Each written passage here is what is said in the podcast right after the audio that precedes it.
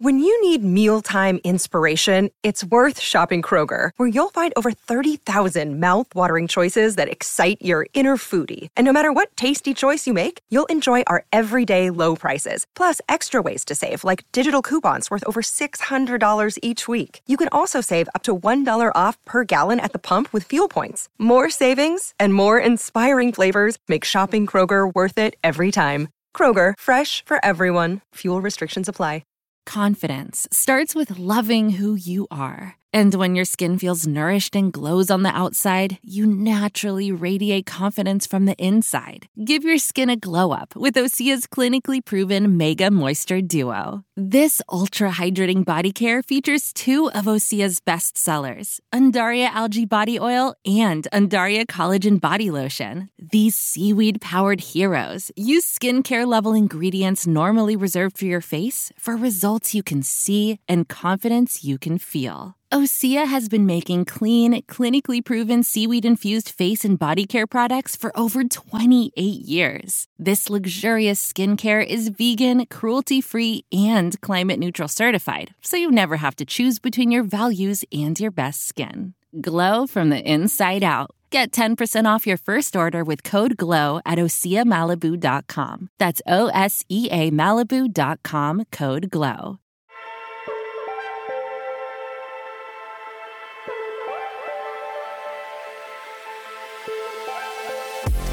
What is good, everybody? Welcome to Under Review with me, Rob Stats Guerrera, and Vish Kumar. And a little different version today. We're actually taping the show. We're not doing a live show. It's a little different. No, no interaction today. If you're wondering why, that's the reason why.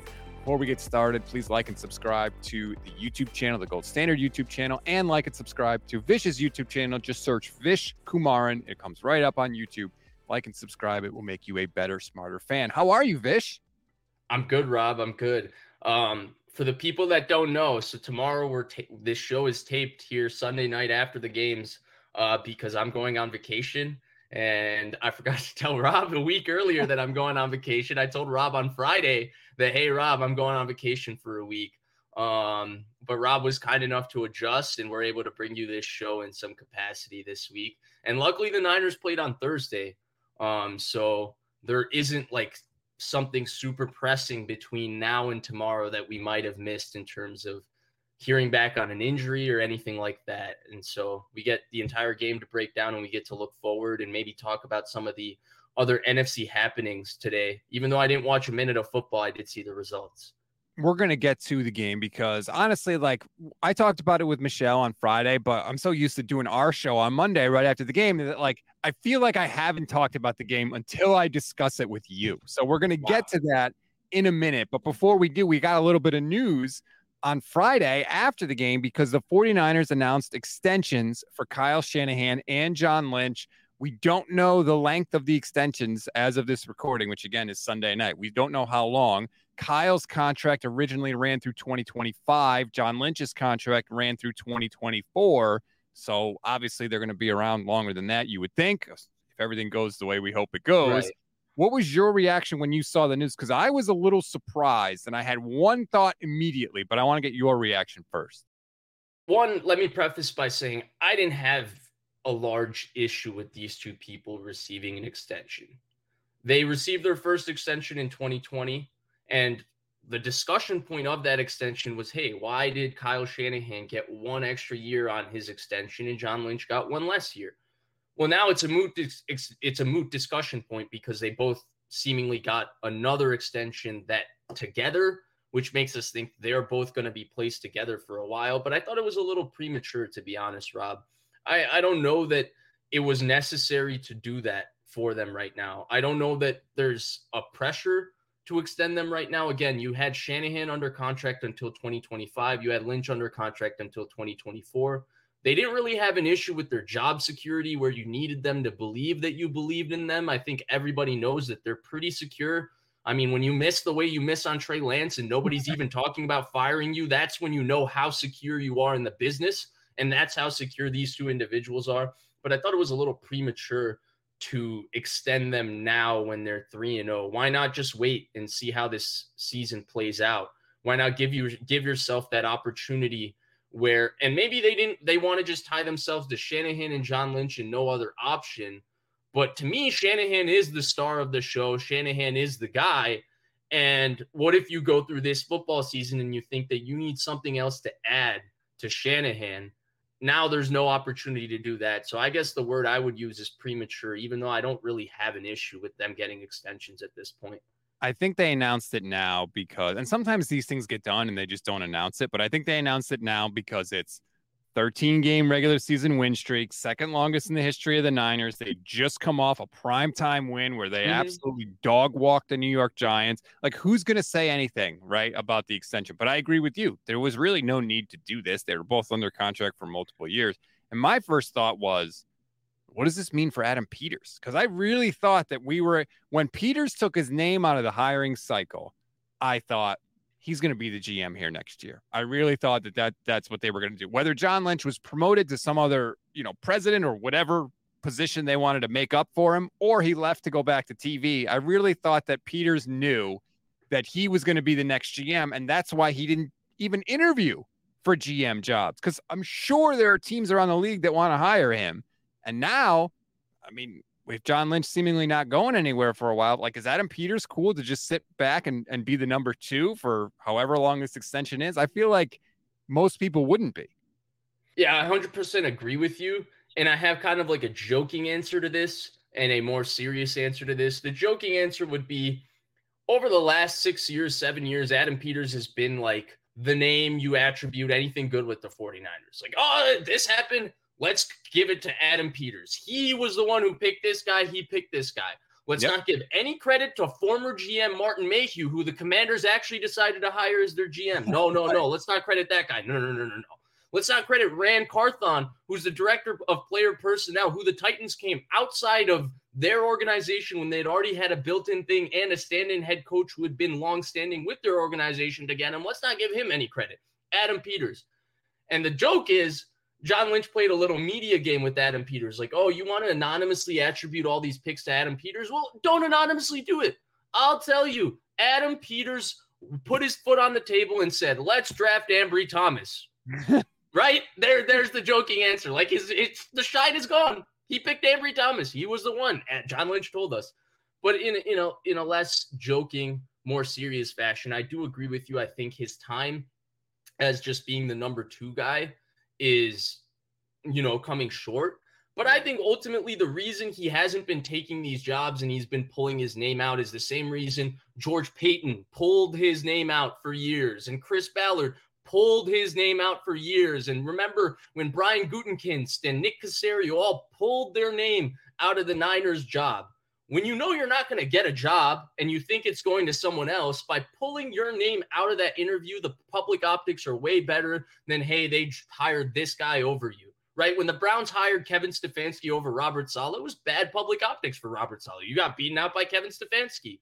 But when yep. brian gutekunst pulls his name out of the niners gm job with kyle shanahan which we all know he had no chance of getting now it's oh see brian gutekunst doesn't want to work for the 49ers and so to me, Adam Peters, I think he's got this nice cushy, like just set up where everybody thinks Adam Peters, it's all roses, it's sunshine. He's the guy that drafts all the good players. He doesn't do anything wrong, all of that. But I think that what really is the case with Adam Peters is just he's just done a very good job with how he's controlled his PR and how he's controlled his perception with his time here and how he's controlled the fact that he does one interview with Matt Barrows and all of that before the draft and they write positive things about him over at the Athletic and all of that.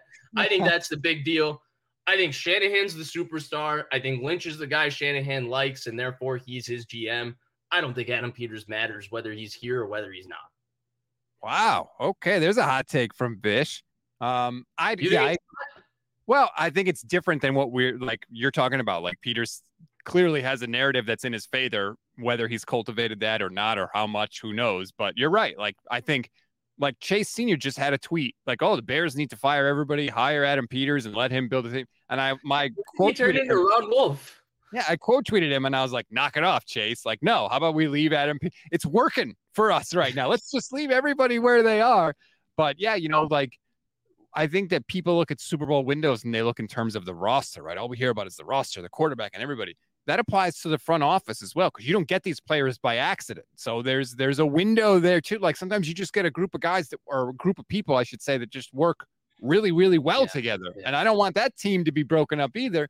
But you know, we we don't know that Adam Peters is definitely leaving. We have no idea. That was just the first thought that popped into my head when I saw the news. It, you're right, and it absolutely he might stick around he might go who knows we don't actually i feel like we don't have a great idea of what his actual actual perception and reputation is we just get the occasional article that said oh adam peters found fred warner he found george kittle he found basically if you're a good peter player on the 49ers you were found by adam peters and if you weren't good and weren't a pick that worked out john lynch and kyle shanahan picked you. It's almost like that's how the story gets written. I find that to be a bunch of baloney in a lot of ways. And finally, the uh, two picks that are directly attributed to Adam Peters in some capacity is one, when the rumor was Mac Jones and it was all Mac Jones, there was reporting from Chris Sims, Mike Florio, and a few other people that the rumor around the 49ers was Adam Peters was smitten with Trey Lance. Trey Lance. Yep. And that's when the conversation started to shift from the media. Now, people can say it was never Mac Jones, it was Trey Lance, whatever. We know Mac Jones was part of the conversation thanks to Kyle Shanahan he let us know. And there was a shift in their thinking. I think the media probably got it right that it was Mac Jones originally, and there was a shift in their thinking, but it was Trey Lance when they drafted Trey Lance. Like, sure, whatever. But the point is, we got direct connection that Adam Peters was a guy that was in that corner. That mm-hmm. one didn't work out. The other one, John Lynch was like, hey guys, guess what? He's done this twice in his GM career. Once he said it with Joe Williams that he was not interested in drafting him, but then he was so happy when Kyle made the call and was like, we got to get this guy. And then the other one is with Ambry Thomas. He goes, This was Adam Peters. Amber, Adam Peters put his foot on the table that they needed Ambry Thomas on this football team.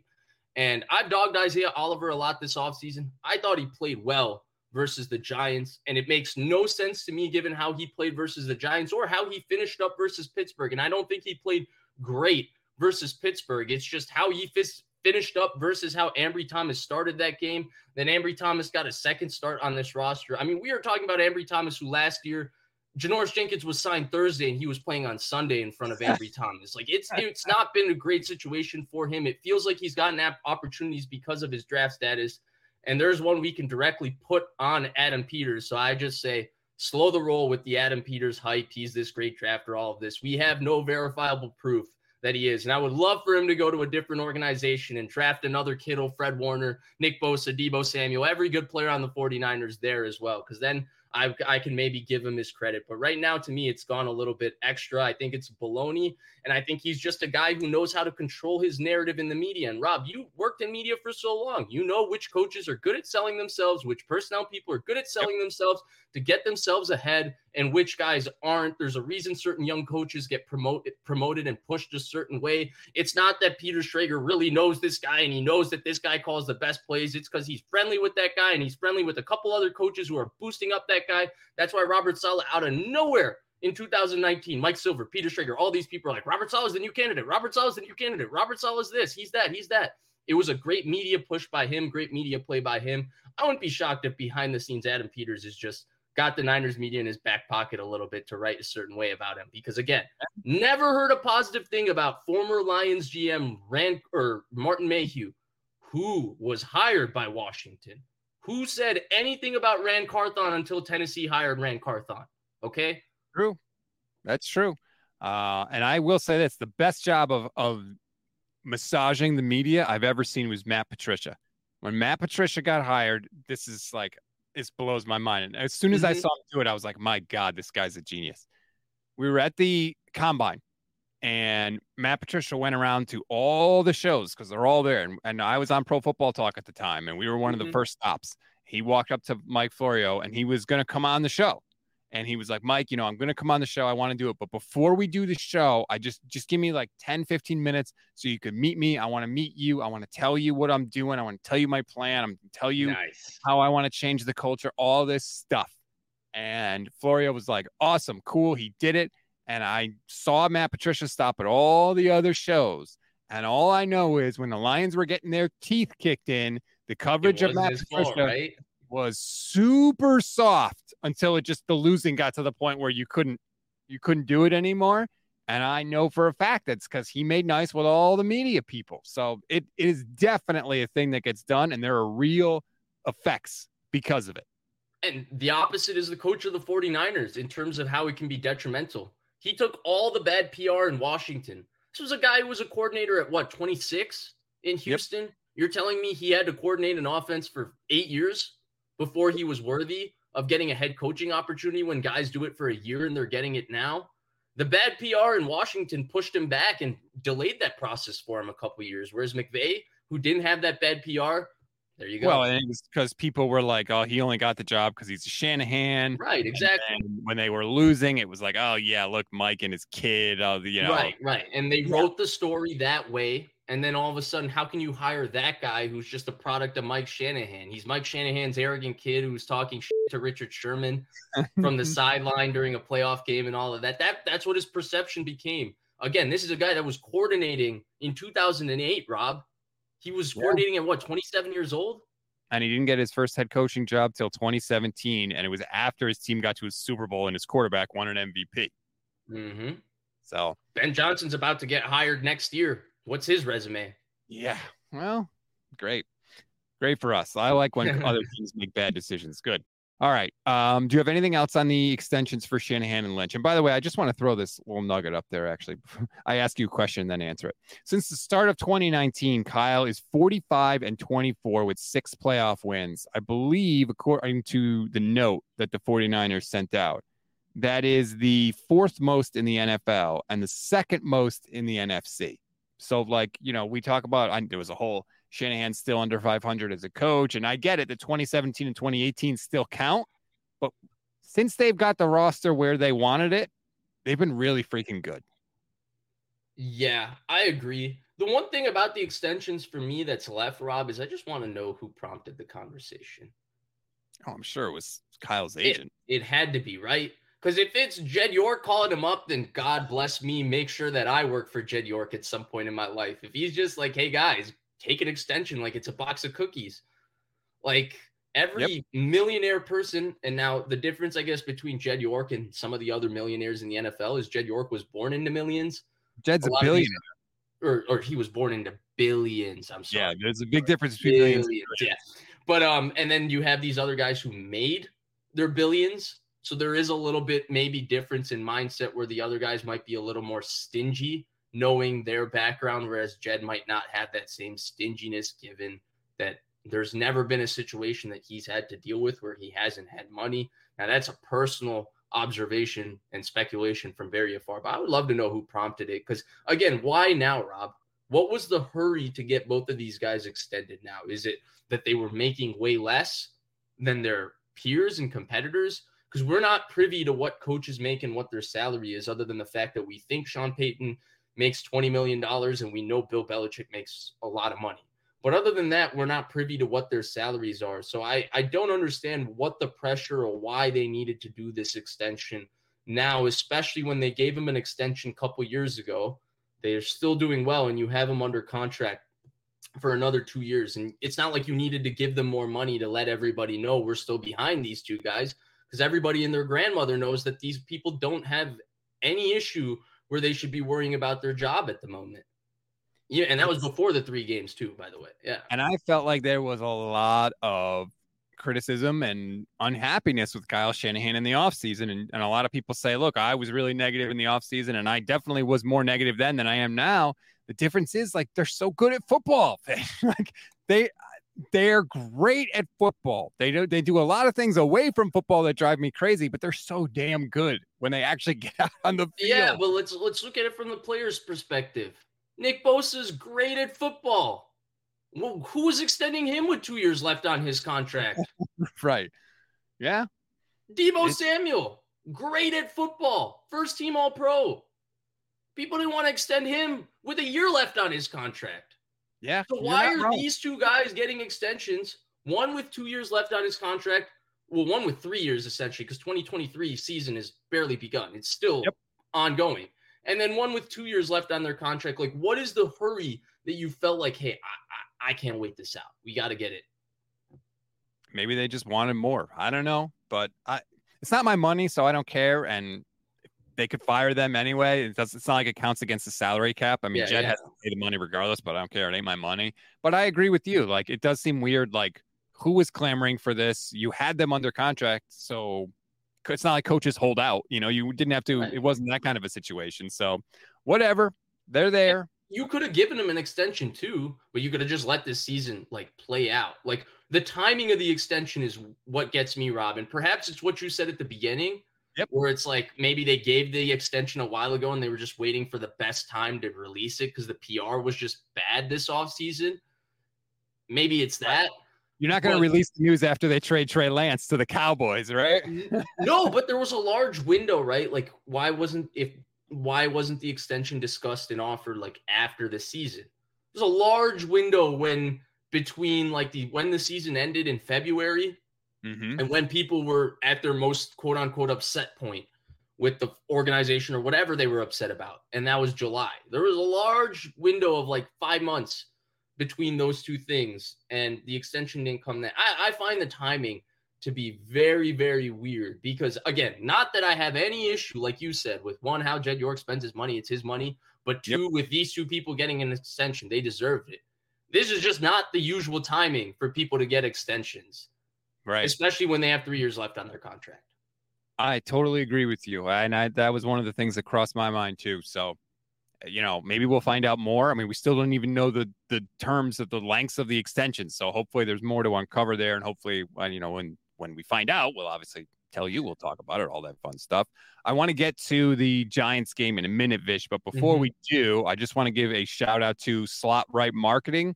Uh, they really helped me create our website, goldstandardniners.com. They can help you too if you're looking for a website. They specialize in marketing, consulting, creative strategies, and content ideation to help increase your brand equity. They have 20, more than 20 years of experience with digital marketing. They know how to get your brand rolling. Like I said, they really, really helped me get the site up.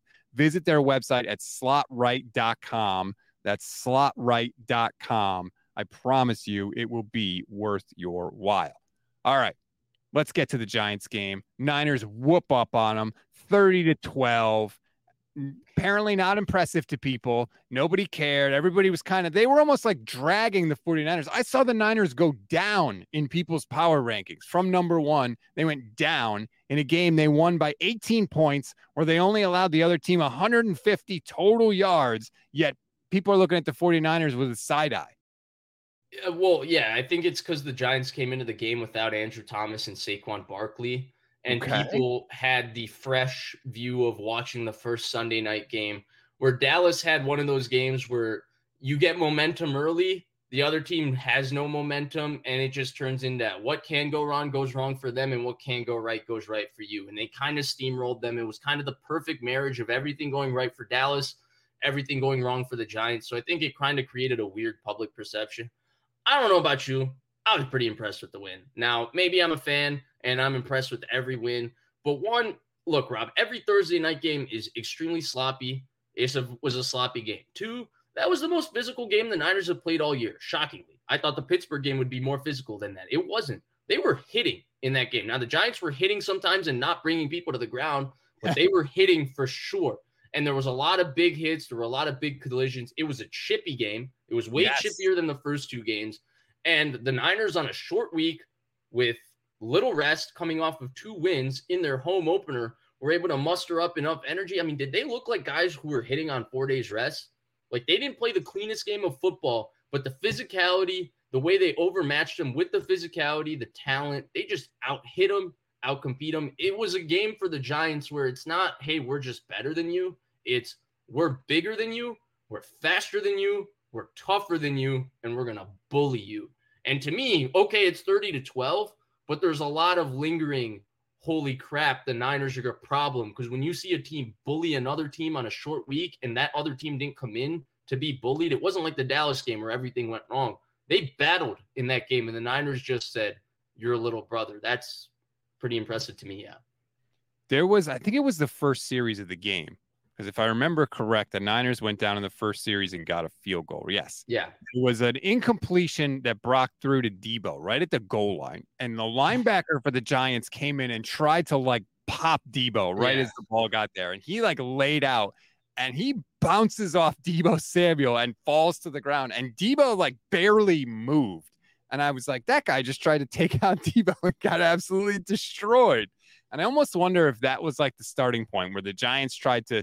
The Rams did that a couple years ago against Deebo. I think in 2021 in the final game of the year, they tried to really nail him, and he just like lets the guy bounce off of him, and it's like, oh, all right, that's that's the game you want to play. Let's go. And like you are not going to bully the 49ers. You're just not going to do it. Yeah, I think it was Bobby Okereke and he comes over the middle and it's a great example by you because like deebo knows that like this is a ball he has no chance of catching because he's thrown right into a sandwich and he kind of makes sure the ball goes to ground and gets his hands up as the collision's coming. And it's just boom for Bobby Okereke except he falls back instead of Deebo falling back. And it's a pretty funny collision.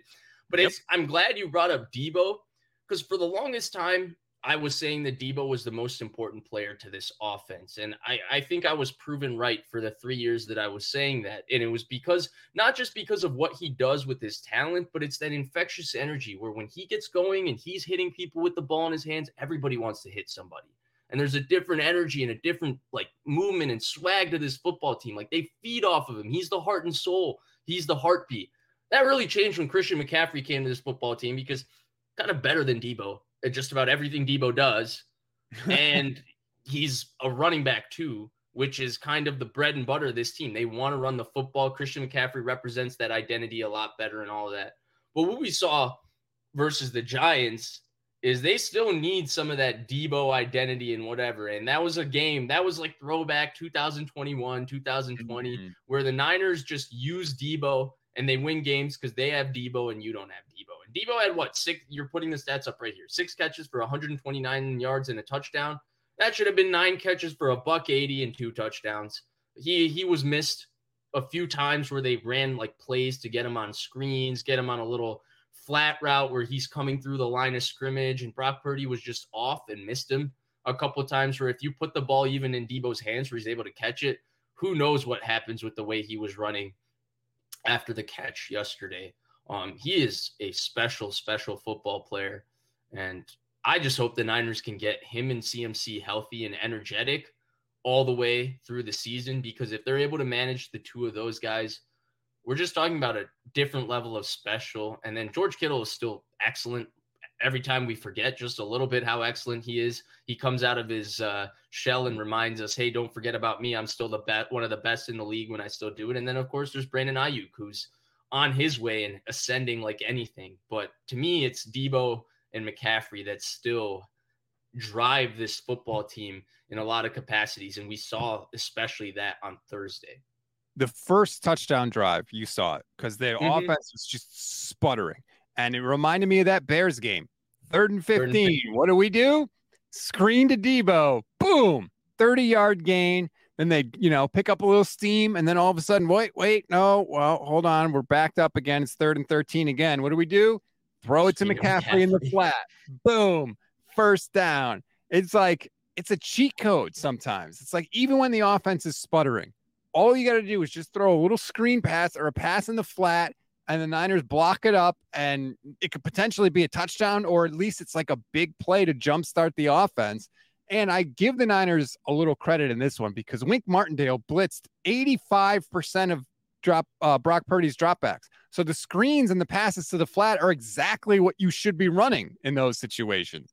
It wasn't before where they're like they just never threw downfield. It was like, no, Wink Martindale is doing something insane, and this is the counter to it. Right, and they were blitzing and playing man coverage, and people were like, "Oh, this is why they need Brandon Aiyuk." And they Brandon Aiyuk would have helped in this game because Brandon Aiyuk's a great player. what people were missing was it's not that they were unable to push the ball down the field. Pressure was forcing them to react and make quick decisions, mm-hmm. and that's when we get into the Purdy aspect of it. Yeah, he was pretty inaccurate in this game. Okay, there's yes, there's was. no doubt about it. He was 25 for 37, so the numbers say he was accurate in terms of completions to attempts but there were a lot of very difficult catches to make those completions because he was just spotty with his ball placement throughout the game. Now, I think he was also erratic on a couple of throws that were almost would be picks. And I think a lot of people had priors that they were trying to confirm on national television, and they ran with those six throws and decided to form the narrative of the game from there. where I thought it was a little bit different. And even though it's not that I was completely impressed um, with everything Purdy did, I was impressed in this capacity, Rob. It was what's different from him and his predecessor. There were two stats for me. He threw he had threw zero picks, which his predecessor would have thrown a pick when you're blitzed that many times and you got to be hot that many times. He would have thrown a pick and panicked. And then the second one was he only took two sacks. And that was the impressive stat to me. When you're bringing that much pressure and you're forcing a quarterback to consistently have to make decisions and get the ball out of their hands, that's what he was doing. And that's something a little different we've seen from the 49ers quarterbacks. I think maybe that skill also gets a little overcredited because we expect quarterbacks to be able to find their hot every time they're getting pressure. The issue is we don't see that happen a lot. And that's where watching Purdy play quarterback, sure, the ball's placement was spotty. Sure, there were a few errant throws that people have really, really honed in on and pushed a narrative on. But we also got to talk about the other side of it, which was in a game where they blitzed as much as they blitzed because they knew they weren't creating pressure unless they blitzed and they were trying to force the issue. The guy stood back there from muddy pockets consistently and got the ball out of his hands and got it to the right spot. It's not an easy thing to do. He should be commended for that. And he was gritty as hell and tough as hell. And the Niners, in a very physical game, needed him to be gritty and tough and just keep standing in there snap after snap, zero blitz after zero blitz, and getting the ball out of his hand every play. So it, I don't know how to describe the performance concluding, but definitely I wanted to point that out because I feel like the prevailing narrative from that game is, well, Brock Purdy sucked. And I don't know that he sucked in that game. He definitely had a few misses, but we we have to point out the positive as well. Yeah, I agree. The first drive, like, I mean, Kittle literally knocked an interception yeah. away from a defender to the point where he did the seatbelt, yeah. which is so great. Um, but I'll say this about the biggest Brock Purdy difference with his predecessor. To me, it's anticipation. We all mm-hmm. remember that throw that Jimmy Garoppolo had to Emmanuel Sanders when Sanders was like brand new on the team and Jimmy threw it before he even oh, Oh, yeah, yeah, yeah. And Aikman was like, oh. And Aikman, yeah, needed new pants after that. Brock makes like two or those two or three of those throws every week. He does. The touchdown to Ronnie Bell, you go back and watch it. And JT O'Sullivan does this sometimes, and it's really cool. I like it he'll go frame by frame and look where the, when the quarterback separates his hands when he begins his throwing motion and he'll check where the receiver is. That Ronnie Bell touchdown, he's throwing that ball with a guy in his face, by the way. He's hot. Yeah, before Ronnie has even begun to make a move to make a break. Touchdown right in the corner of the end zone. Perfect placement. Only Ronnie Bell's getting it. Beautiful. He makes two or three of those throws every single week. Jimmy Garoppolo did not do that. Trey Lance didn't do it. Bob uh, Hoyer didn't do any of the other trash bags that have been in San Francisco. They didn't do it. And Brock does it a lot, and it's not easy. And that's where, and I'm glad you brought that point, right? Specifically, the touchdown, they're running like an out and an under to that side. I'm 98% sure the first read is actually CMC, even though he throws the out, but it's man coverage. He's hot on that side, so he knows he's got to go there. And he just stands in there and he just puts it on his face mask. It's a great throw. He throws it great really early. But uh, the specifically with the anticipation in general, the reason you and I can come back and say, hey, Brock Purdy was inaccurate in this game, but he ended up being 25 of 37 is he plays with enough anticipation in an offense that gets consist people consistently open to increase his margin of error on where that football needs to be. And that's why guys are consistently able to make catches for them because he throws the football so early to spots that they're able to adjust their route at the end of their route and make the catch for him. And that's a little different from Garoppolo, who was throwing these balls into very tight windows. And he's kind of the antithesis of Purdy, where Garoppolo kind of played late almost all the time, yes. but he had the world's greatest release. Like literally, that release would bail him out so much because it would just get out so quick that it's like he's playing on time, even though he's playing late. And Purdy's release is quick, even though he has a pretty elongated motion. He does. But he plays by getting the ball out and knowing where to go with the football a little bit earlier than Garoppolo, that he creates more space and voids and zones to make his throws. We're sure, even though he might not hit the guy right between the one nine, if we're talking about Deebo, he's going to be in that vicinity and he's going to create more space in an offense where that's already creating space for Deebo to increase that opportunity of that ball being completed, even if it's slightly inaccurate. And that's where I think you get that high completion percentage number even though I mean, yeah, he was pretty inaccurate versus the Giants. But I think in general, we've seen even through the first three games that a lot of times these guys make a lot of tough catches for him because even though he's accurate by getting the ball into the right vicinity, his ball placement and his precision as a passer is not it, it, there, there's a lot there's some ways to go for him there and i think part of it too is i think his footwork is really his mechanics because he doesn't have the strongest arm he needs all that stuff to be perfect or really close to perfect because that's how he generates the the acceleration the drive the velocity yeah. all that stuff what's the one thing he couldn't really work on this offseason is throwing motion, mechanics. Mm-hmm. And I know he did some in Jacksonville later on in the rehab process, but he didn't have a whole offseason of it. And mm-hmm. you go back and look at Brady, Rodgers, all those guys tinker with with stuff every offseason. They all do it. And those are guys that have way better arms than Brock Purdy.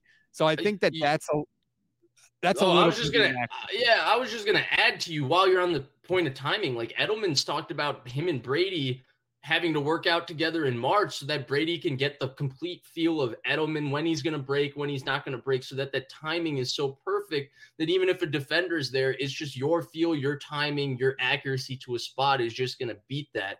And he didn't get that opportunity. He wasn't afforded that opportunity pretty much the entirety of the offseason, like you mentioned. And so, yeah, that's a great point. I think it's hard for people because it's like, one, Brock was a late round draft pick, and people like to just think, oh, the league got it wrong. Everything's actually great with Brock. It's like, no, there are reasons he was picked that late. Maybe he is inaccurate, you know, more often than these other guys. His arm is not as strong as these other. Like both things can be true. The league maybe downgraded him too much for some of that stuff and didn't didn't value the things that he does well enough, but also he does have stuff that he's not totally good at yet. Like both right. of those things can be true, but yet every week we're in this referendum of, oh, Brock is actually really good. Oh no, he was inaccurate. He had some dropped interceptions. No, he really sucks. Like it's it's both.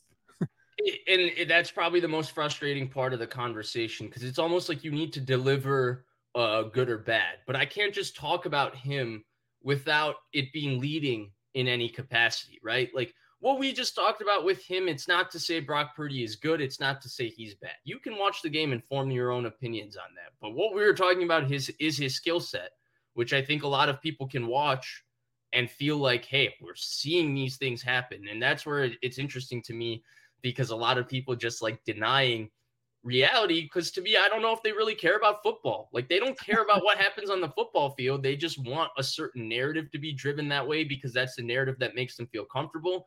And that's why i think they take personal shots when anybody else says anything different from what they saw because they're more comfortable with the narrative being a certain way than interested in actually talking about the sport of football. Yeah. and it's kind of disappointing. And one last point by the way on the footwork too Mm-hmm. Um, I, I noticed this because it, has been on Twitter a little bit with Justin Fields and Zach Wilson, and it's how laissez faire they seem in their drop and how unexplosive they are for explosive athletes and going through their drop and just the urgency of playing. Brock Purdy is so quick footed, but his drop and all of that is so explosive too. He gets out of the pocket. Those three steps are quick, they're decisive. He's getting himself into a good position to throw, and the ball's coming out. And that's really, to me, those are the two things that I think is why the Niners are so smitten. It's how fast he plays, and then the fact that while playing this fast and all of that, he seems to have like a good awareness of what is going on, and he's very decisive at getting the ball out. So it's like twofold, right? He's playing quickly, but with that quick, while playing quickly, there's no indecision because there's guys that play too fast and they don't know where to go with the football. Justin Fields, I mean, the talk about him coming out of Ohio State was can he go through progressions, blah, blah, blah.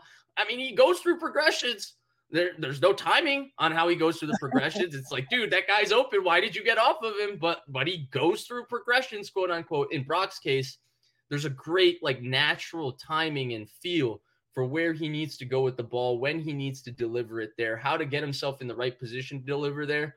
And when he's in that position and he needs to cut it loose, he's cutting it loose no ifs, no ands, no buts, and and right now that that's those are two skills that I think the Niners really really covet. And I don't know that they had a quarterback prior to him, like you mentioned, that had those things. You know why they like him? Because Brock Purdy, when he plays quarterback, is very convicted with his three. Right? He doesn't. He doesn't saunter around. He's very convicted when he throws the ball. He doesn't he doesn't wait. He doesn't hesitate, right? He's convicted. He lets it rip. That's why they love him. Exactly. Exactly. So that's Brock Purdy's performance. We talked about Deebo, Kittle. Like, please, please throw George Kittle the ball more. I was predicting a big Kittle game because there was no TJ Watt, there was no Aaron Donald, there was no need to hold Kittle back in pass protection more often, and you didn't have Aiyuk. So I was like, let him off the chain, please. And they absolutely did. And he's a freaking wrecking ball. Continue to throw him the ball, please. You mentioned Deebo, how Deebo can sort of pump up the offense. I think Kittle does the same thing when he gets the ball, just because of yeah, his yeah, for style. sure. For sure, for sure. I feel like he just doesn't get credited enough for it because Deebo does it every game. Yeah. And like Kittle, there's games where he has like two or three catches where it just feels like he doesn't get an opportunity to just get the ball in space and do what he mm-hmm. does but he's still a monster at the after the catch. Who did he have that mean stiff arm on near the sideline where he created like 18 yards on a play that was like a two yard pass where he should have been yep. pushed out of bounds? He is a freaking beast, man. I love it. I it it's just so refreshing. Like use the weapons that you have. And the one thing that I was getting frustrated with people early in the game, and you mentioned it earlier, people were like, "Oh man, we really miss Brandon Aiyuk," and I'm sitting there like, we have three all pros on the field right now, and you're complaining about the guy that's never made a Pro Bowl who's not playing. Like, you can't say our offense can't function because we don't have Brandon Aiyuk. You don't have that excuse as a 49ers fan. You've got incredible players on the field. Don't give me we missed Brandon Aiyuk. It, and they missed Brandon Aiyuk, okay? But I don't think they missed Brandon Aiyuk in the way that people were describing. I think Aiyuk would have helped, but I also do think 40 I mean, Brandon Aiyuk, and I think rightfully so, when you look at how skilled the player is, it's just kind of the player that people are always attracted to because he's pretty much an Adonis as an athlete, and he's a very gifted athlete, and he looks how a receiver should look, and he plays how a receiver should play. So therefore, everybody wants him to be anointed as a star receiver. And it's been a longer process than people have wanted to anoint and admit to get him there, but it seems like he's finally getting there. But I, I, felt like people were just trying to be like, oh, see, this team cannot function without Brandon Aiyuk, without understanding that, hey, that would have been a football game where Brandon Aiyuk would 100% helped. And that's because Brandon Aiyuk is a stud. But with the way they were pressuring, it's not like they were going to throw 15 yard in cuts to Brandon Aiyuk in that game. Purdy would have gotten decapitated before the game ended. Right. There was um, Matt Barrows had a column in The Athletic, and he talked about how, like, because they were blitzing so much, they took away a lot of the play action stuff. One yeah. of the only play action plays they got off was the Deebo 40 yarder where he was what he was so open on that play. There was nobody like within seven yards of him anywhere close. And then he catches it and makes five people miss and runs and it out. Yeah, they and they had to run that super wide in cut. It was a very long developing play. Like they couldn't afford to do that. And so glad you went to the drop back too, because just I don't want to keep rehashing that conversation, but specific to Purdy, like that was cool for us too as fans because how many times have we actually seen the guy play real quarterback? I'm not talking about this, okay, play action, clean pocket, you got to step up and make throws. I'm not talking about, okay, four third downs a game, you got to drop back and make those throws, and we're going to just highlight those four fourth downs. Because look, that's a good position for all NFL quarterbacks, even though Purdy has pretty much done well every time he's been put into that position. This was the first game where it's like, hey, Brock, you got to drop back and you got to drop back in muddy pockets and make decision after decision, and you're going to get hit making decision after decision. And I mean, we saw all the things we suspected about Brock Purdy that he's super tough. He processes the game well. He's very natural at playing quarterback. He makes naturally good decisions. He has great instinct and feel on where to go with the football. We've thought he has all of this, and we've seen all of this in a smaller capacity. We've never seen it in a game where it's like, dude, they're going to zero blitz you 40 times in this game. And every single play, you're going to have to drop back and know where your hot is. There's going to be six guys on the line of scrimmage every time. You're going to have to sort out each protection issue and sort out how you're going to navigate the pocket and all of that. And that's pretty much playing quarterback in the NFL for most other guys. That's not what Brock Purdy has been afforded because he's in this amazing system with these amazing weapons. And we got to see that he's got some skills as well. Like he's a very skilled um, operator of the position. And you can't say that about every guy. And so that's where I think the Niners are maybe in a better position at quarterback. Well, not maybe. They are in a better position at quarterback than they've ever been in the Shanahan era. It's going to be so much. The rest of this year, I think it's just going to be so much fun because, like, it's just we're we're at a different stage now. Like, yes, there are still questions about Brock Purdy, but like the stuff that he does well, like the throwing with anticipation and stuff like that, doesn't just go away. You know, like when you start to see that and you start to see it this consistently, it's like, okay, this is a real thing that he's going to continue to be able to do. So it, it just makes it so encouraging.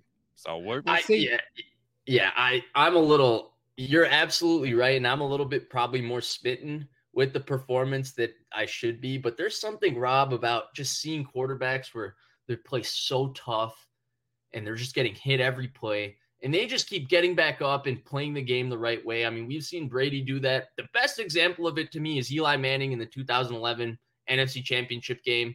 They um, killed. they killed him, and he kept getting back up and making throw after throw to Victor Cruz from muddy pockets. I'm not comparing the two performances. I'm just saying that even when quarterbacks have quote unquote sloppy games because the game is sloppy, I really like to see them consistently make get good decisions and get it done when they're doing that. And that's where I was probably more impressed in that Brock Purdy game than I was in a game like the Seattle playoff game, for example. Yeah, he threw for 300 yards and three touchdowns in that playoff game, but shoot, uh, 35 NFL starting quarterbacks, 30, 40 NFL starting quarterbacks could have probably done that in that game. And they might have had more. Brock Purdy left a bunch of plays on the field in that game. And it's a very different story when you're playing in a tighter ball game and having to deal with pressure and make decisions. And you did that. And I feel like there are stages of acceptance within the NFL. I feel like when you're a mm-hmm. young quarterback, the first thing people do is see if you can play against the blitz. Can you beat the blitz? Look what the Dolphins did as soon as Brock got in there. They just sent everybody. Right, they were like, right, right, kid, let's see. So the first thing you got to do is prove you can beat the blitz. And then once you do that enough, they're like, okay, we're going to stop blitzing you. Can you read coverages now? That's like the next level that you have to, the next achievement you have to unlock, so to speak, before like defenses will give you more respect. And like some players go through it faster than others. With Mahomes, it was like, okay, holy crap, we gotta we gotta figure this out really quick. Sometimes it takes longer, but I think there was an element to Wink Martindale of like this freaking guy, seventh round pick, doesn't have the strongest arm. I'm just going to come at him and let's see him. Let's see him beat me again and again. He might burn me for a couple, but let's see it. Nobody thinks we're going to win this game anyway. And to Brock's credit, he did. Yeah, he burned the blitz. And finally, I, I love the point that you brought up at the end because, like, to me, that is kind of what gives him the most trouble in the little we've able to see in him is when teams drop seven, drop eight, and they play yep. just zone coverage across the board. And it's like, not that you make a decision, it's you have to make a decision, and then these are going to be tight windows, and you're going to have to make a high level throw, and we're going to see if you have that kind of arm to make that throw. But where I think Purdy's situation makes it different, and this is where sometimes we isolate what a quarterback can do without talking about what a quarterback needs to do in his situation. You can't drop eight versus the 49ers defense. Versus Kyle Shanahan, you're going to drop eight. Right. Get, that's what's going to happen. that's what's going to happen. And so, like, that's where being in this system, being with these coaches and these weapons and all of that. Well, yes, he has physical weaknesses. I know people don't want to admit that. It's true. He has those things. But guess what? They have ways to mitigate his limitations, and he's showing he has ways to mitigate the team's limitations. So it seems to be a very happy marriage. And we can acknowledge and admit that he has limitations while also understanding that those limitations won't necessarily hurt the 49ers if they execute on offense the way they're supposed to in any football game. And by the way, in case you were wondering, Brock Purdy last year, small sample, I know all that stuff, but against zone coverage, Brock Purdy's QBR was 50.6. That was 18th in the NFL. He was first in the NFL in QBR against man. And against the blitz, his QBR was 86, which was second in the NFL against the non blitz, his QBR was 69.1, which was third in the NFL. Just throw make of those numbers what you will. I'm just throwing the they do call you stats. Right. Uh, all right. Is there anything else you want to get to before we close up shop? Do you want to get to Steve Wilks going with an extra down lineman? And did you notice that instead of blitzing I a did see that. I did see that. Five linemen. Is that you may have been the one that told me about that? In all honesty, uh, and the increase of man coverage. The increase of man coverage. Chad Ochocinco said that the Niners were downright disrespectful to the Giants wide receivers because pretty much they were going straight man with one safety in the deep middle, and they were like, you can't get open. And you know what? That's exactly what the 49ers should have done against the Giants sad sack receiver. So good on Steve Wilks. Yeah, and that's where like I again I I I know I've been hard on Isaiah Oliver. For the third time in this show. I thought he played well versus the Giants. Okay. I thought the Niners secondary across the board played well versus the Giants. But my main question, I guess, is is it that the Niners secondary could lock up the worst receiving core in the sport of football? College, maybe college and NFL included. Like this is like army level shit, dude. That's that receiving core is horrible.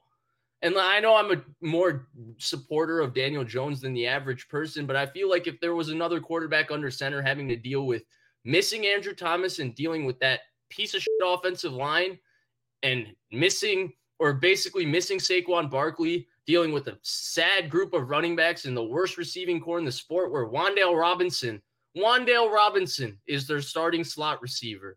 Like, like that, that's where I feel like we would talk about that other quarterback differently. But in Daniel Jones' case, it's see, we told you, Daniel Jones sucks.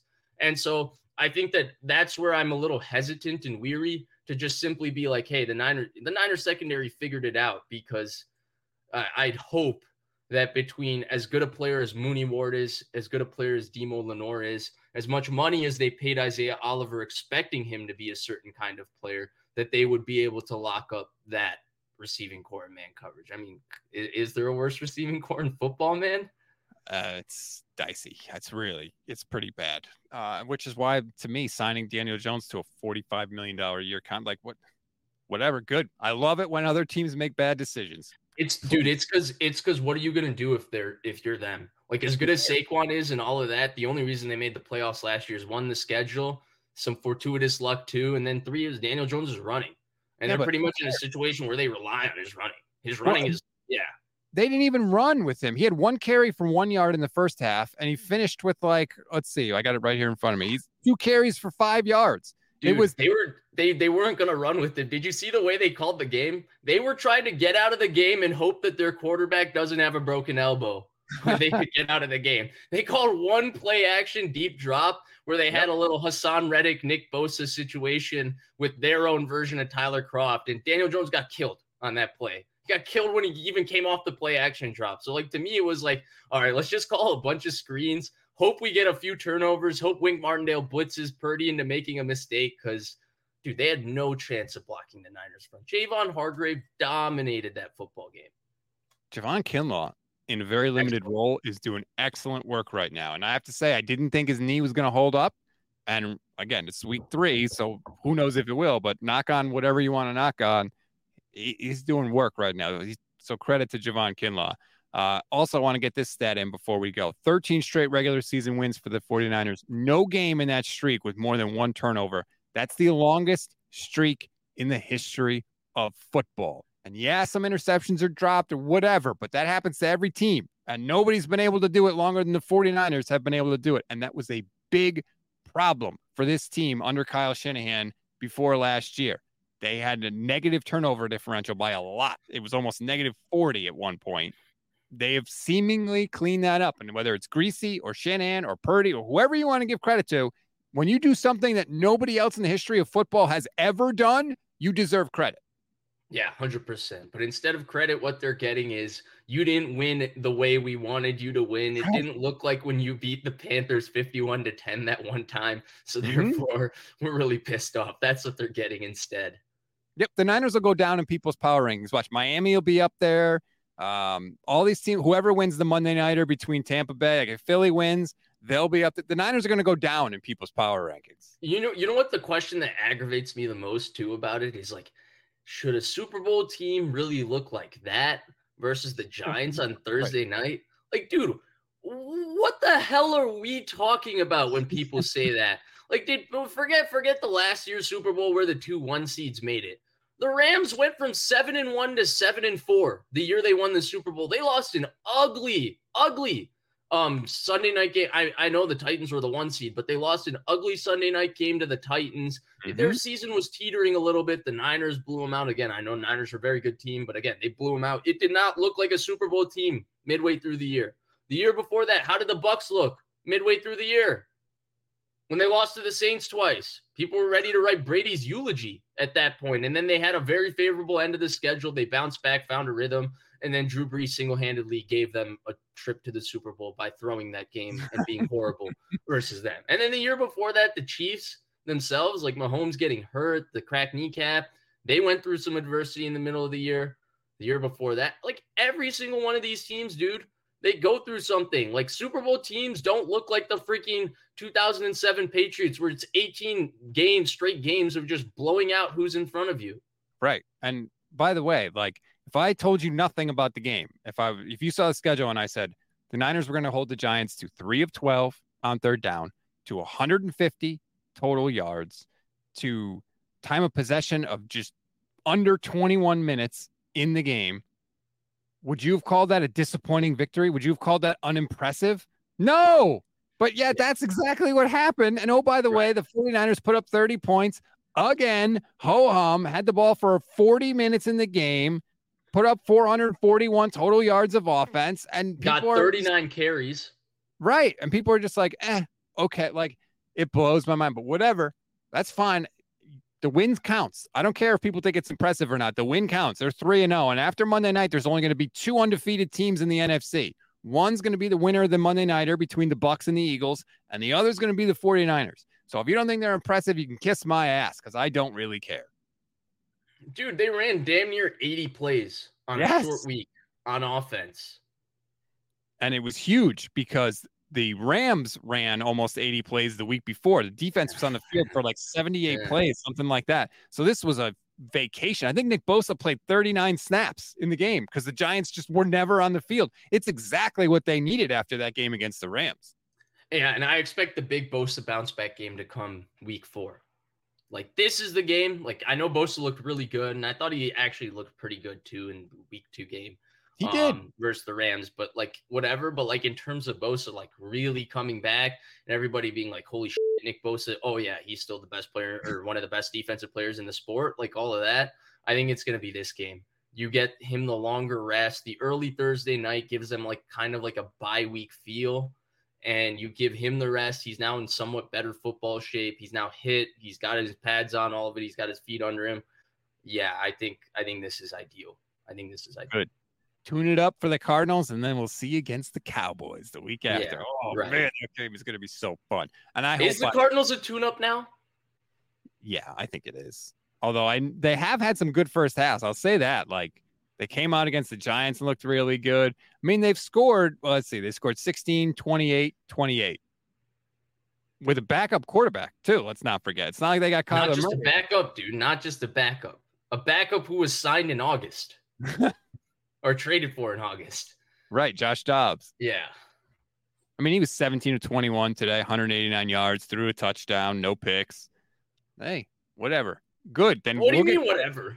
We'll get credit for beating the Cardinals. I'm fine with that. Dude, okay. we've been complimenting 17 of 21 for 200 yards, a touchdown, and for the last eight years. Well, some of us have. In a Not win. All. Yeah. So anyway, dude, that's our that's our that's our that's our performance right there. Not replace anymore. the replace the name with any quarterback of the 49ers in the last 7 years in a win and that's typically the stats. Not anymore, baby. Let's hope anyway. Let's hope that keeps rolling, but 3 and 0 going to be one of the top teams in the NFC after 3 weeks. Right now, everything is good in 49 land and I keep telling people do not take this for granted. Eventually, at some point, it's going to turn. Enjoy it now. And let's see how far we can go with this thing. Vish, thank you very much for finding time to squeeze the show in. I really appreciate it. Um, it's I know that you know you got a lot of stuff going on, and this is not your main gig like it is for me. So I'm very, very appreciative. Like and subscribe to Vish's YouTube channel. Just search Vish Kumaran, K U M A R A N, on YouTube. It pops right up. You will be much better off as a football fan for it. Like and subscribe to the Gold Standard Network as well. Uh, sorry, you look like you want to say something. No, no, I'm good. I'm good. I, oh. I just like how you finished it off. Yeah, I oh. appreciate All it. right, everybody. Well, enjoy the rest of your Monday, and uh, we'll talk to you soon.